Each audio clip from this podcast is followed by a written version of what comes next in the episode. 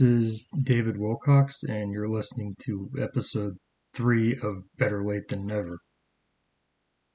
So, last time I was reading War Is a Racket by Smedley Butler, and I'm going to continue with that reading and commenting on it.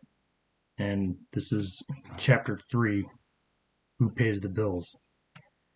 Who provides the profits? These nice little profits of 20, 100, 300, 1,500, and 1,800%. We all pay them in taxation. We paid the bankers their profits when we bought Liberty bonds at $100 and sold them back at $84 or $86 to the bankers. These bankers collected $100 plus. It was a simple manipulation. The bankers controlled the security markets. It was easy for them to depress the price of these bonds. Then all of us, the people, got frightened and sold the bonds at $84 or $86. The bankers bought them. Then these same bankers stimulated a boom and government bonds went to par and above. The bankers collected their profits. But the soldier pays the biggest part of the bill.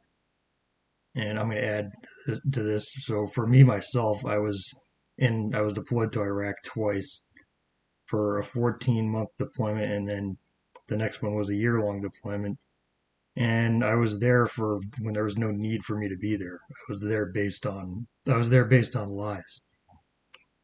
Okay, so back to the book. If you don't believe this, visit the American cemeteries on the battlefields abroad, or visit any of the veterans' hospitals in the United States. On a tour of the country, in the midst of which I am at the time of this writing, I have visited 18 government hospitals for veterans. In them are a total of about 50,000 destroyed men, men who were the pick of the nation 18 years ago. The very able chief surgeon at the government hospital at Milwaukee, where there are 3,800 of the living dead, told me that the mortality among veterans is three times as great as among those who stayed at home. And well, there's no surprise there. Boys with a normal viewpoint were taken out of the fields and offices and factories and classrooms and put into the ranks. There they were remolded, they were made over, they were made to about face, to regard murder as the order of the day. They were put shoulder to shoulder, and through mass psychology, they were entirely changed. We used them for a couple of years and trained them to think nothing at all of killing or being killed. Then suddenly we discharged them and told them to make another about face. This time they had to do their own readjustment, sans mass psychology, sans officers' aid and advice, and sans nationwide propaganda. We didn't need them anymore. So we scattered them about without any three minute or Liberty Loan speeches or parades. Many, too many of these fine young boys are eventually destroyed mentally because they could not make that final about face alone. And I think in the um, show notes of the first episode I recorded for this podcast was the it was one of the two I think it was the second of the two Mark Passio presentations that I put the link to that he had talked about the the techniques of cults. And um, that's what's used in basic training.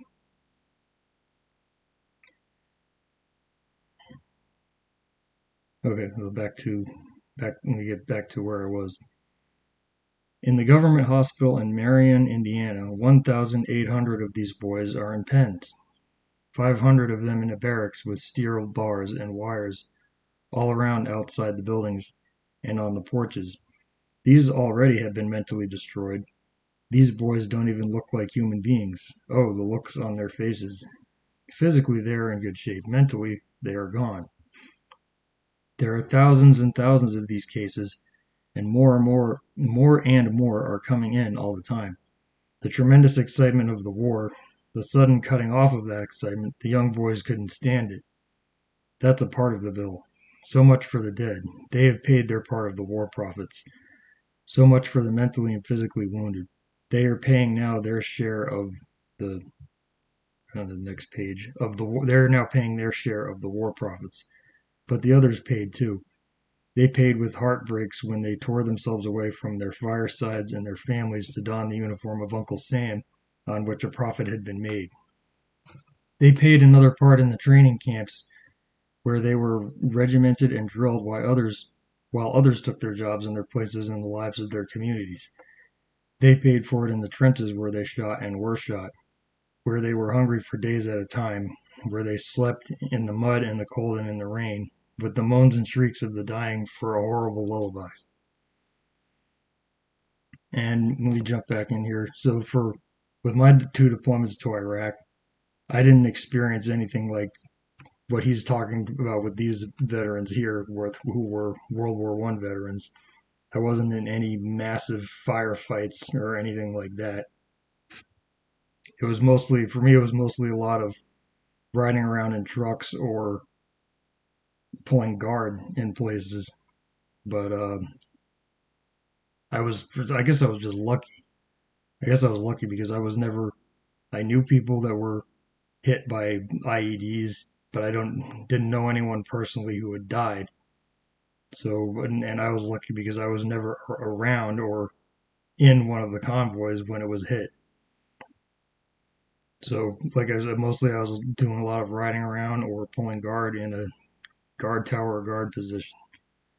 I didn't get in anything like you saw on the opening scene of Saving Private Ryan. Not even close.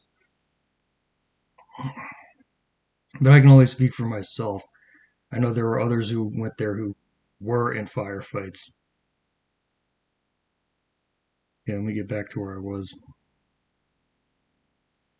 But don't forget, the soldier paid part of the dollars and cents bill too.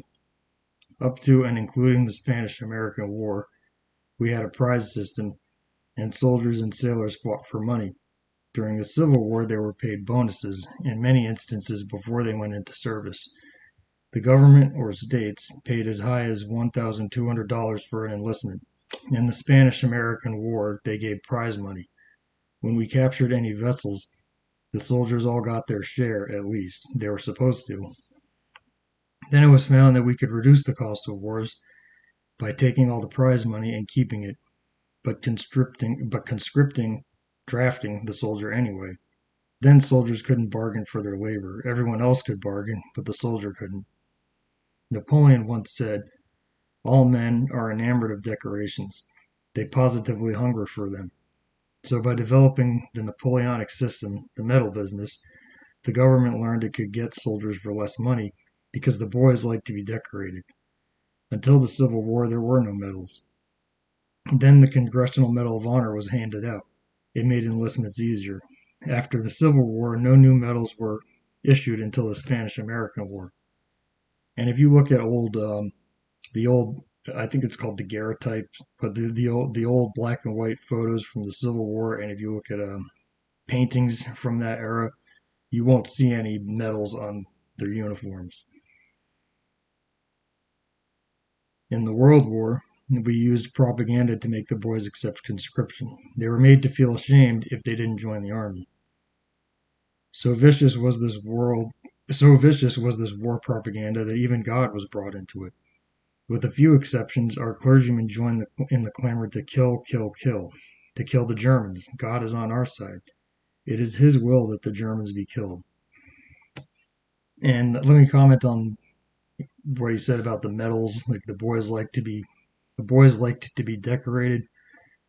In um, the occult mockery of police and military personnel presentation, uh, Mark Passio has pointed out that the people in charge, the powers that shouldn't be, think of the military and the police as their dogs. So in this case, I kind of think with like with these medals, they're throwing their dogs some treats or a bone. And there are other, and there's another researcher out there named Michael Tsarion, and in some of his work, he's commented on how um, that the occult designs of the medals, like the Medal of Honor and others, that they that it's like the way they think of it is you they have to mark they have to mark um, they have to mark uh, military people for sacrifice or mark them for destruction. And that's part of what the what medals and other things that go on uniforms are made for according to his work.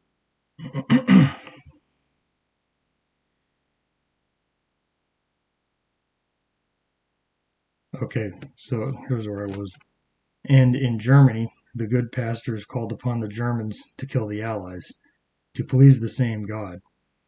That was a part of the general propaganda built up to make people war conscious and murder conscious. Beautiful ideals were painted for our boys who were sent out to die. This was, quote, the war to end all wars, unquote. This was the war to make the world safe for democracy. No one mentioned to them as they marched away that their going and their dying would mean huge war profits. No one told these American soldiers that they might be shot down by bullets made by their own brothers here. No one told them that the ships on which they were going to cross might be torpedoed by submarines built with United States patents. they were just told it was going to be a glorious adventure. Thus, having stuffed patriotism down their throats, it was decided to make them help pay for the war too. So we gave them the large salary of $30 a month. All they had to do for this magnif- for this munificent sum was to leave their dear ones behind, give up their jobs, lie in swampy trenches, eat canned willy when they could get it, and kill and kill and kill and be killed. But wait, half of that wage, just a little more than a riveter in a shipyard or a laborer in a munitions factory safe at home made in a day, was promptly taken from him to support his dependents, so that they would not become a charge upon his community. Then we made him pay what amounted to accident insurance, something the employer pays for in an enlightened state, and that cost him $6 a month. He had less than $9 a month left. Then the most crowning insolence of all, he was virtually blackjacked into paying for his own ammunition, clothing, and food by being made to buy Liberty bonds. Most soldiers got no money at all on paydays. We made them buy Liberty bonds at $100 and then we bought them back when they came back from the war and couldn't find work at $84 and $86. And the soldiers bought about $2 billion worth of these bonds. Yes, the soldier pays the greatest part of the bill. His family pays too. They pay it in the same heartbreak that he does. As he suffers, they suffer. At nights, as he lay in the trenches and watched shrapnel burst about him, they lay home in their beds and tossed sleeplessly. His father, his mother, his wife, his sisters, his brothers, his sons, and his daughters. When he returned home minus an eye, or minus a leg with his mind broken, they suffered too, as much as and even sometimes more than he. Yes, and they too contributed their dollars to the profits of the munitions makers and bankers and shipbuilders and the manufacturers and the speculators made. They too bought Liberty bonds and contributed to the profit of the bankers after the armistice in the hocus pocus in the hocus pocus of manipulated Liberty bond prices. And even now, the families of the wounded men and of the mentally broken, and those who never were able to readjust themselves, are still suffering and still paying. Chapter 4 How to Smash This Racket. Well, it's a racket, all right. A few profit, and the many pay, but there is a way to stop it. You can't end it by disarmament conferences. You can't eliminate it by peace parleys at Geneva. Well meaning but impractical groups can't wipe it out by resolutions. It can be smashed effectively only by taking the profit out of war. The only way to smash this racket is to conscript capital and industry labor and labor before the nation's manhood can be conscripted. One month before the government can conscript the young men of the nation, it must conscript capital and industry and labor. Let the officers and the directors and the high powered executives of our armament factories and our munitions makers make and our shipbuilders and our airplane builders and the manufacturers of all the other things that profit that provide profit in wartime as well as the bankers and the speculators, be conscripted to get thirty dollars a month, the same wage as the lad as the lads in the trenches get. Let the workers in these plants get the same wages, all the workers, all presidents, all executives, all directors, all managers, all bankers, yes, and all generals and all admirals and all officers and all politicians and all government office holders everyone in the nation be restricted to a total monthly income not to exceed that paid to the soldier in the trenches.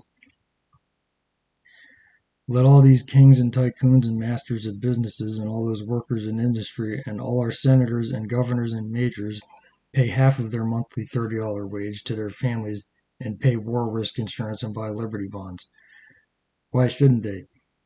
They aren't running any risk of being killed or of having their bodies mangled or their minds shattered. They aren't sleeping in muddy trenches. They aren't hungry. The soldiers are. Give capital and industry and labor 30 days to think it over, and you will find by that time there will be no war. That will smash the war racket, that and nothing else. Maybe I am a little too optimistic. Capital still has some say, so capital won't permit the taking of the profit out of war until the people, those who do the suffering and still pay the price, make up their minds that those they elect to office shall do their bidding, and not that of the profiteers. Another step necessary in this fight to smash the war racket is the limited plebiscite to determine whether a war should be declared.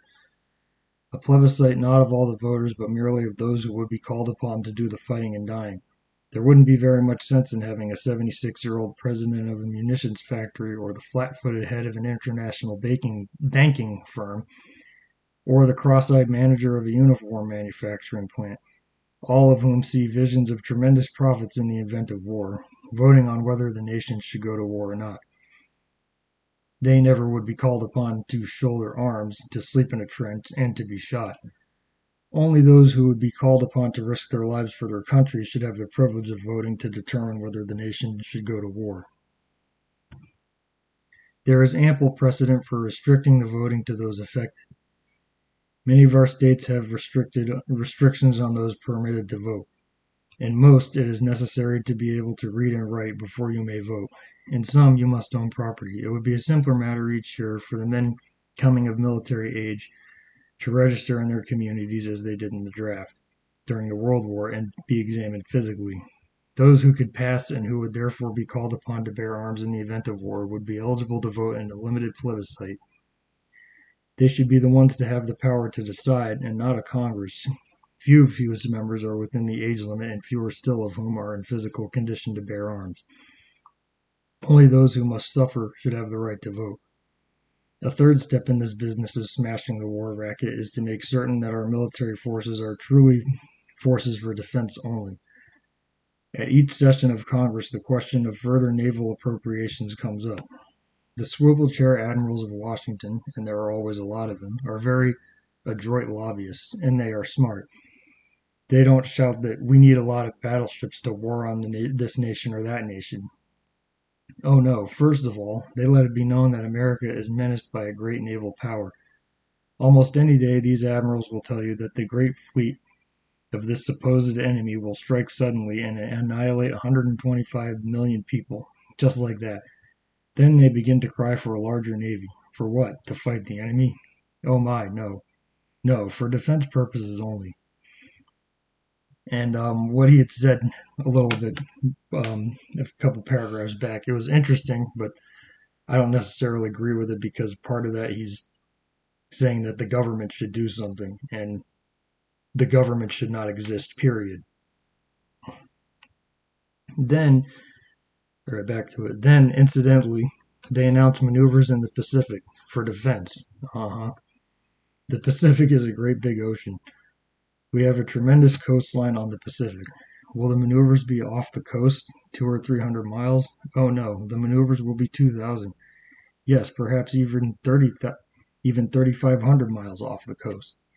The Japanese, a proud people, of course will be pleased beyond expression to see the United States fleet so close to Nippon shores. Even as pleased as would be the residents of California were they, were they to dimly discern through the morning mist the Japanese fleet playing at war games off Los Angeles. The ships of our Navy, it can be seen, should be specifically limited by law to within 200 miles of our coastline. Had that been the law in 1898, the, the Maine would never have gone to Havana Harbor. She never would have been blown up. There would have been no war with Spain with its attendant loss of life. 200 miles is ample in the opinion of experts for defense purposes. Our nation cannot start an offensive war if its ships can't go further than 200 miles from the coastline. Planes must be permitted to go as far as 500 miles from the coast for, for purposes of reconnaissance, and the Army should never leave the territorial limits of our nation. So basically, what uh, Smedley Butler is saying here is um, to av- to avoid um, meddling in other areas and other places where we shouldn't, and focus on focus more on defense and defending the home turf. To summarize, three steps must be taken to smash the war racket. We must taste, we must take the profit out of war. Two, one, we must take the profit out of war. Two, we must permit the youth of the land who would bear arms to decide whether or not there should be war. We must limit our military for forces to home defense purposes. Alright, and this is the last chapter. Chapter 5 To Hell with War. I am not a fool as to believe that war is a thing of the past. I know that people do not want war, but there is no use in saying we cannot be pushed into another war. Looking back, Woodrow Wilson was re-elected president in 1916 on a platform that he had kept us out of war, and on the implied promise that he would keep us out of war. Yet, five months later, he asked Congress to declare war on Germany. And that's every president that every, every president in my lifetime has run on one thing and had some lame excuse for doing another thing and or doing the opposite of what he ran on. In that five month interval, the people had not been asked whether they had changed their minds. The four million young men who put on uniforms and marched or sailed away were not asked whether they wanted to go forth to suffer and die. Then what caused our government to change its mind so suddenly? Money. An Allied commission, it may be recalled, came over shortly before the war declaration and called on the president. The president summoned a group of advisers. The head of the commission spoke. Stripped of its diplomatic language, this is what he told the president and his group. There is no use kidding ourselves any longer. The cause of the Allies is lost. We now owe you American bankers, American, American munitions factory. Oh, he has this in parentheses. He's quoting them, and then there is no use in kidding ourselves any longer. The cause of the Allies is lost.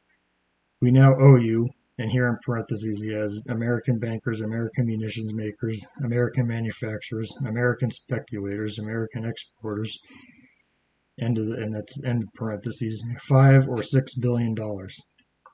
If we lose, and in parentheses he's got, and without the help of the United States we must lose, we, England, France, and Italy, cannot pay back this money, and Germany won't. So had secrecy been outlawed as far as war negotiations were concerned, and had the press been, invited to present to be present at that conference, or had radio been available to broadcast the proceedings, America would never have entered the World War.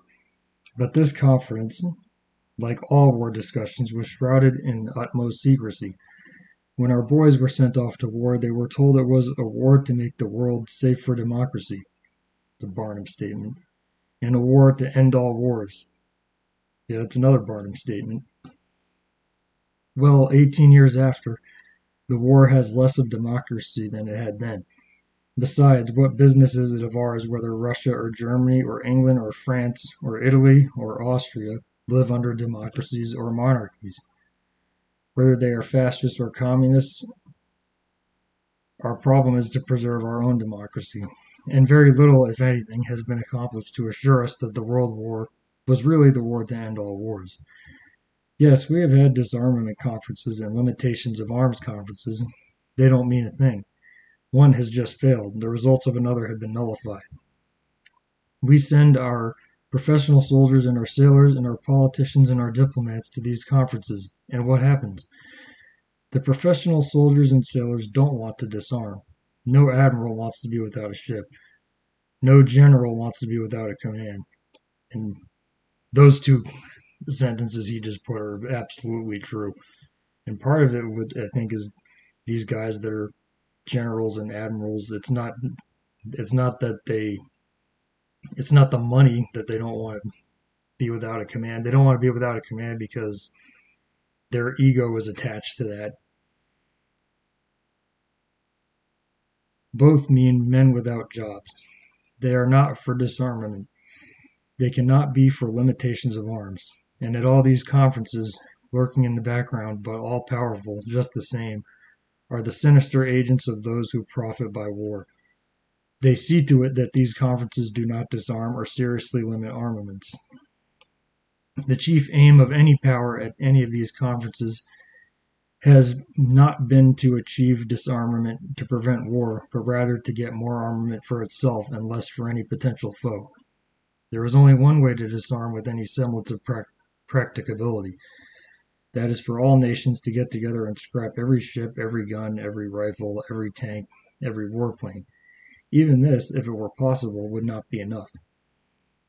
The next war, according to experts, will be fought not with battleships, not by artillery, not with rifles and machine, not with machine guns. It will be fought with deadly, deadly chemicals and gases, and that that's what was being talked about at the time, the time between the two world wars, because there there was a lot of poison gas used in World War One.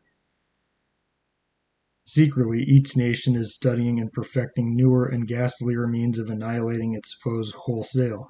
Yes, ships will continue to be built, for the shipbuilders must make their profits, and guns still will be manufactured, and powder and rifles will be made, for the munitions makers must make their huge profits, and the soldiers, of course, must wear uniforms, for the manufacturer must make their war profits too. So I say, to hell with war. And that's the end of the end of the book. And the end music kicked in kind of before I was ready, but I think I can fix that after this. But anyway, what he was talking about was um, he was talking about the military industrial complex decades before Eisenhower talked about it in his farewell address. And after he after he used the term military industrial complex, it kind of became a household term or something that everyone's most people have heard at least once. So if anyone wants I have this as an ebook and it's not a very big file, it's not a very long book. It's more like a more of a pamphlet than a book. But if anyone wants uh, wants this copy of it, just send me an email at better better late than never 1547 at gmail.com and i'd be glad to email it to you. And i'm not sure when i'm going to do my next episode because uh, i'm going to have to do i have the i have the material but i'm going to have to spend some time doing more research for it and decide break down like how i'm going to present it. But um that's that's all i have and I will post this up on Twitter and also on the on the uh, Captivate platform.